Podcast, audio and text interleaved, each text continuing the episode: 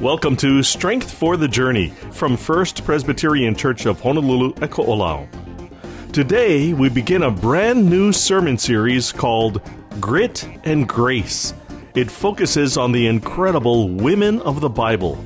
To kick off this series, here's First Pres Associate Pastor Tim Shaw and the sermon, This is Your Time.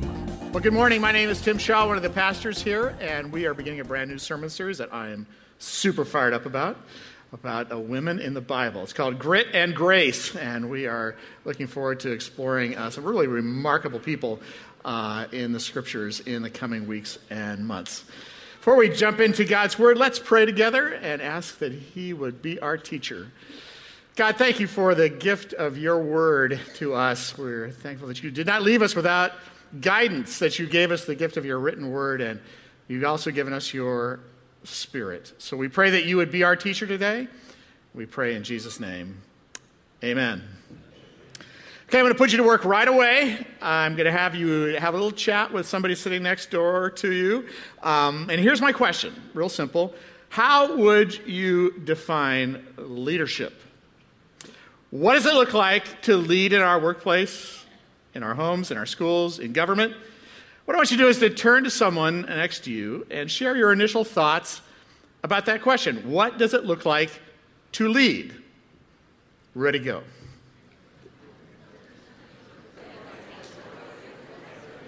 Okay, it sounds like you've got a few thoughts about that already. That's, that's great. Let me tell you a little bit about what I think uh, leadership is. First, I think at its core, leadership is influence. So now, before some of you decide that this talk is not going to be for you today because you're not a leader, I want to pull you back into the discussion here. All of us are people who have influence somewhere in our lives. All of us are people who have spheres of influence.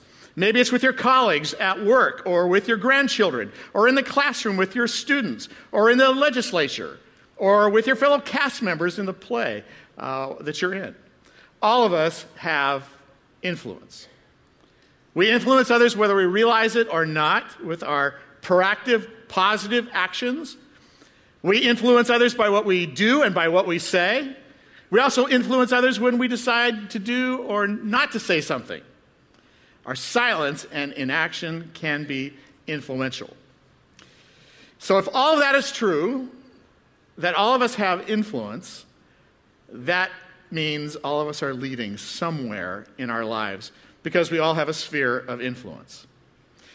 It's true that some of us may have a spiritual gift of leadership, but that does not mean that the rest of us are disqualified from being leaders or leading. So the question becomes what kind of influence do you want to have in your world? Do we want to have a positive impact in the world around us, or will the influence we have be negative and negatively impact our world and the people in it?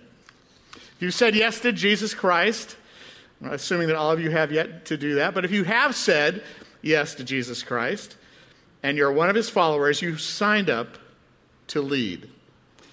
He's called you to a place of influence in the world for the sake of his kingdom. Your life, your leadership, in whatever spheres you live and work, can influence those who live and work in those spaces. And your influence, your leadership, will either bring greater health and wholeness to those people and those spaces, or you will bring negativity, discouragement, fear, pain, hurt, and a whole host of other destructive experiences to those people and spaces. So, leadership is influence. And influence is built on trust. In Luke chapter 5, uh, Jesus took some fishermen fishing. These guys had loaned Jesus their boat so that he would be able to take advantage of the natural acoustics of the cove they were in and speak to the crowd. Uh, that day, those fishermen uh, were exhausted from an unsuccessful night of fishing. So, after Jesus wraps up his talk, Jesus invites them to go fishing. Reluctantly, they went fishing with the rabbi, and to their shock and embarrassment, they hauled in a spectacular catch. And then Jesus said to these guys, Follow me, and I'm going to teach you how to fish for people. That day, those men began to discover that Jesus just might be worth trusting. That day, they began to learn what leadership was all about. And what they began to discover is that the best leaders in the world are also the best followers. And when we're willing to follow Jesus, we learn to lead. To become a distinctively Christian leader, one must become a committed, dedicated follower of Jesus. Our capacity to influence others, our leadership capacity is built on the trust that we build.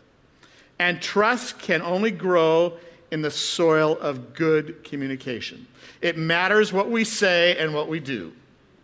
Our words and our actions, our encouragement and our investments that we make in others all contribute to either building trust or tearing it down.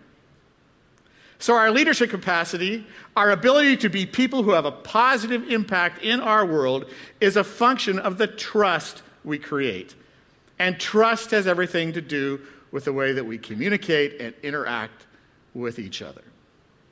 Let's imagine a skyscraper, that it represents our capacity to lead, our capacity for influence. The height of that building is a function of the foundation on which it is built. There are a lot of skyscrapers going up in Kaka'ako. I don't know whether you noticed that or not.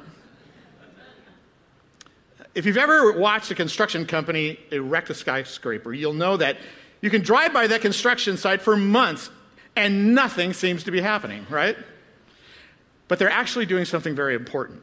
They're digging down to lay a solid foundation on which they will construct that building. They dig deep so they can build high. Like building a skyscraper, if we want to expand our capacity to have a positive influence in our world, we must build a foundation of trust. And that trust is built by the way that we interact with each other. And if we want our leadership, our influence to be distinctively Christian, then the construction company that oversees this project is character. And I'm not just talking about any sort of characteristics, I'm talking about the character of Jesus, shaping and informing and building our own character. So, the character of Christ in us is what ultimately determines our capacity to be a distinctively Christian leader. Are you with me so far? All right. I want to watch this amazing time lapse video of the construction of the Freedom Tower in New York City. And as we do, I want you to think about these four critical components of being a person of influence in our world. That leadership is influence, your capacity for leadership uh, is a function of the trust that is built. And that trust only grows in the context of good communication and investments that we make in others.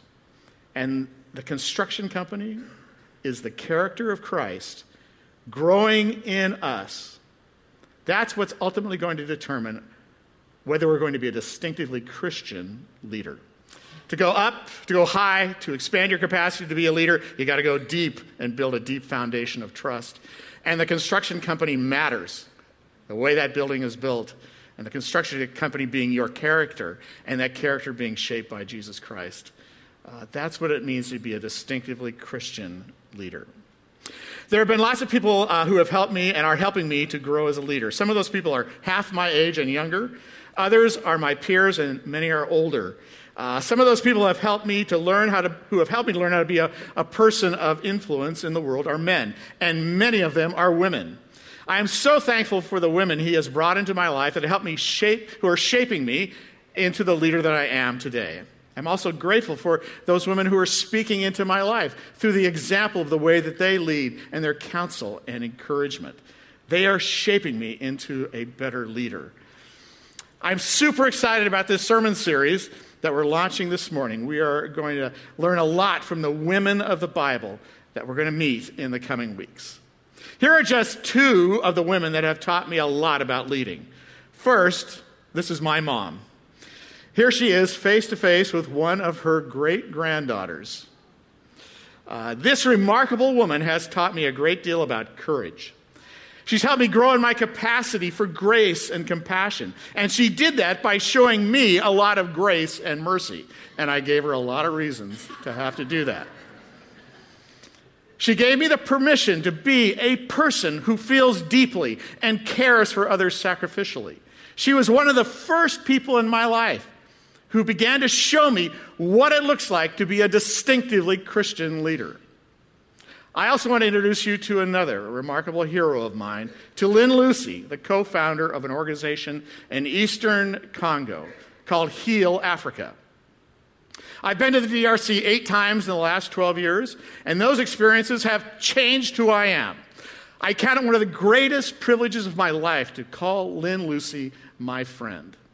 Along with her Congolese husband, Jo, this remarkable woman from Britain created a holistic ministry of mercy and healing in one of the most dangerous and violent places in the world. The United Nations has described the Congo as the rape capital of the world. It's tragic. In the midst of a scramble for high tech minerals that are in our phones and computers, rape has been used as a weapon of terror. And sexual violence is used to terrorize whole communities as these armed groups try to seize control of these resources. Some have estimated that 1,000 women are violently assaulted daily in, the, in eastern Congo. And Lyn Lusi and her husband Jo responded to this catastrophe by creating a hospital that offers comprehensive care to women who have been violently assaulted. Here's a map of the Democratic Republic of Congo, a country the size of Western Europe and a population of about 70 million. In 2011, Congo was rated last in the world in terms of life expectancy, education, standard of living, and key health indicators such as maternal and child mortality. Here's where Heal Africa is it's located in the city of Goma, which is on the shore of, of a lake called Lake Kivu and on the border of Rwanda. Lyn Lusi confronted her fears and brought hope to thousands of men, women, and children. By the time of her untimely death from cancer in 2012, Lyn had established 31 safe houses and a comprehensive range of development projects. She recruited an army of mamas to com- comfort the women uh, who were violently assaulted and set, up, set out to teach them how to read and to write and to use a sewing machine and so much more. And with the help of the American Bar Association and local lawyers, she established a network of legal clinics in an effort to apprehend rape suspects and to encourage a culture of zero tolerance of sexual violence. More than 40 to 50,000 women have been helped by Heal Africa's primary care and counseling services. And 90,000 community activists have been trained in HIV, AIDS prevention, and care. Lyn stepped forward and led. And I will be forever grateful that our paths crossed. She is one of the many women who have taught me how to lead. Leadership is about influence. Influence is built on trust. And trust only grows in the context of good communication and the investments that we make in others. And distinctively Christian leadership is only possible if we are willing to follow Jesus Christ and be shaped by his heart and his character. So, over the next few months, we're going to meet some remarkable women in the Bible. And many of them are going to show us how to lead. This week, let's meet Esther. I want to encourage you to read the whole book of Esther. You can do that this afternoon. It's only uh, 10 chapters long, and chapter 10 only has three verses which is kind of a freebie. It's in the Old Testament, just before the book of Job. Uh, and today we're only going to look at one chapter of that book. So here's the context for this week's reading from Esther chapter 4. And as I give you the context, I also want to introduce you to the main characters of the story. Here's the context a, a, portion of the Jewish community did not return to Israel after the Babylonian captivity, but remained in what became the Persian Empire. The story in the book of Esther unfolds in Susa, the capital city of Persia. That's modern day Iran. An evil character by the name of Haman had been elevated by the king of Persia to the second most powerful position in the kingdom. The king of Persia was a man by the name of Xerxes. The king made a decree that everyone had to bow down to Haman whenever Haman showed up. Haman liked that a lot, and so he arrogantly insisted that everyone would bow before him whenever he walked by or strode by on his horse. A Jewish man living in Persia by the name of Mordecai refused to bow down to this jerk. Sorry, comment. small commentary here. Uh, every time Haman showed up, Mordecai stood up, surrounded by other people whose faces were now on the ground. So this really infuriated Haman. So Haman convinced the king, who I don't think was the brightest bulb in the box, seems to be easily manipulated. Haman manipulated the king to make a decree that all the Jews living in Persia were to be annihilated. Now, this is where Queen Esther comes into the story. Esther was an orphan, actually, Mordecai's niece. He adopted her and raised her as his own daughter. And as we read in this chapter, it's going to become obvious that Mordecai raised Esther to live a courageous life of influence. The book of Esther is a complicated, wild story from start to finish. And there's one more thing that you need to know Esther had hidden the fact that she was also a Jew from the king when he picked her to be queen. So, here in chapter 4, Mordecai has heard the news of the king's genocidal decree and is mourning in sackcloth and ashes. He and Esther are going to have a chat about what she needs to do to be the person of influence that God is calling her to be. They're going to have that chat through one of Esther's assistants, a man by the name of Hathach. Okay? That's the context and the cast. Now, let's pick up the story in Esther chapter 4, verse 1. When Mordecai learned of all that had been done, he tore his clothes, put on sackcloth and ashes, and went out into the city, wailing loudly and bitterly. But he went only as far as the king's gate because no one clothed in sackcloth was allowed to enter it. King apparently had some sort of dress code for the palace. Sackcloth was not on the list. Um, you know, you wouldn't want the king to actually, actually deal with the suffering of his people. He wouldn't have to want him to see that. He apparently preferred to live in a palace of blissful ignorance. Verse 3 In every province to which the edict had an order of the king came, there was great mourning among the Jews, with fasting, weeping, and wailing. Many lay in sackcloth and ashes. When Esther's eunuchs and female attendants came and told her about Mordecai, she was in great distress. She sent clothes for him to put on instead of his sackcloth, but he would not accept them. That's a very interesting response on her part. Now, she does that for a very good reason. She wants to talk to him, but he can't get in the palace if he's dressed like that. So that's why he sends, she sends those clothes. Uh, but Mordecai refuses, um, so she's going to have to take a different approach. I want you to notice that what you're seeing here is the calling forth of a leader. We're going to see uh, Esther influence her world. And the reason that she's able to do that is because she's built trust with people in her lives, including the king. And that trust is grounded in the way that she interacted with others. We're also watching God develop his very own character in her life. Verse 5. Then Esther summoned Hathach, one of the king's eunuchs, assigned to attend her, and ordered him to find out what was troubling Mordecai and why. I love her level headedness. She starts asking all the right questions. Her first thought was he needs to change his clothes to get in here. That didn't work. So she goes to plan B. Sometimes second thoughts are better than first thoughts. Plan Bs sometimes are better than plan As. One of the characteristics of a great leader is that they are a person who can reconsider their initial response, think more deeply about the situation, and come to a better decision. Verse 6. So Hathach went out to Mordecai in the open square of the city in front of the king's gate. Mordecai told him everything that had happened to him, including the exact amount of money Haman had promised to pay into the royal treasury for the destruction of the Jews. You know, sometimes you've got great financial resources, you can either use it for good or use it to manipulate situations that you want to get out of. Haman was ticked off because Mordecai would not bow down to him, so he thinks he can buy his way out of this situation uh, that he finds so intolerable. Verse 8. Mordecai gave Hathach a copy of the text of the edict for their annihilation, which had been published in Susa to show to Esther and explain it to her. And he told him to instruct her to go into the king's presence, to beg for mercy, and plead with him for her people. Hathach went back and reported to Esther what Mordecai had said. Then she instructed Hathach to say to Mordecai, all the king's officials and the people of the royal provinces know that for any man or woman who approaches the king in the inner court without being summoned, the king has but one law that they be put to death unless the king extends the gold scepter to them and spares their lives. But 30 days have passed since I was called to go to the king.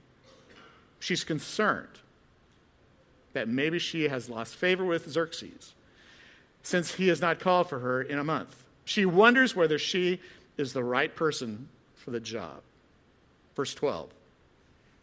When Esther's words were reported to Mordecai, he sent back this answer Do not think that because you are in the king's house, you alone of all the Jews will escape. For if you remain silent at this time, relief and deliverance for the Jews will arise from another place, but you and your family, father's family, will perish. And now here comes this very famous sentence Mordecai says, and who knows, but that you have come to royal position for such a time as this. Mordecai had raised Esther to live a courageous life, and his expectation was that she would also be a person who would take a stand for what is right. Verse 15. Then Esther sent this reply to Mordecai Go gather together all the Jews who are in Susa and fast for me. Do not eat or drink for three days, night or day. I and my attendants will fast as you do. When this is done, I will go to the king, even though it is against the law, and if I perish, I perish. Esther knows that she's going to need God's help. She's going to face the fears, the legitimate fears that she has, and to stand up for her people. So she seeks the Lord she fasts and directs Mordecai and others to do the same. So Mordecai went away and carried out all of Esther's instructions. One of the fascinating things about this book, the book of Esther, is that God is never expressly mentioned in the whole book. But God is involved and behind the scenes through it all. The king of Persia chose to live in a fortress of blissful ignorance. Our God does not isolate himself in a fortress of blissful ignorance. Our God, our God does not live in a protective bubble. He does not separate himself from the pain and suffering and the injustice and brokenness in our world. He shows up in the middle of it. He shows up in Goma. He shows up in the lives of people struggling with drug and alcohol addiction. He shows up in marriages that are filled with conflict. He shows up in our offices, the halls of government, backstage at the theater, in our classrooms and break rooms and boardrooms. He shows up. And guess what? Just like the expectation that Mordecai had for Esther, God expects us to show up as well and be people of influence in our world. He wants us to show up as representatives of his kingdom. Sunday after Sunday, we gather here to seek God's presence, to seek Him together, so that you and I can show up in our world as people who bring the presence of God into our workplaces, classrooms, military bases, families, and communities. Queen Esther showed up. Here's a spoiler alert Haman, uh, in the end, gets what he'd hoped would happen to the Jews.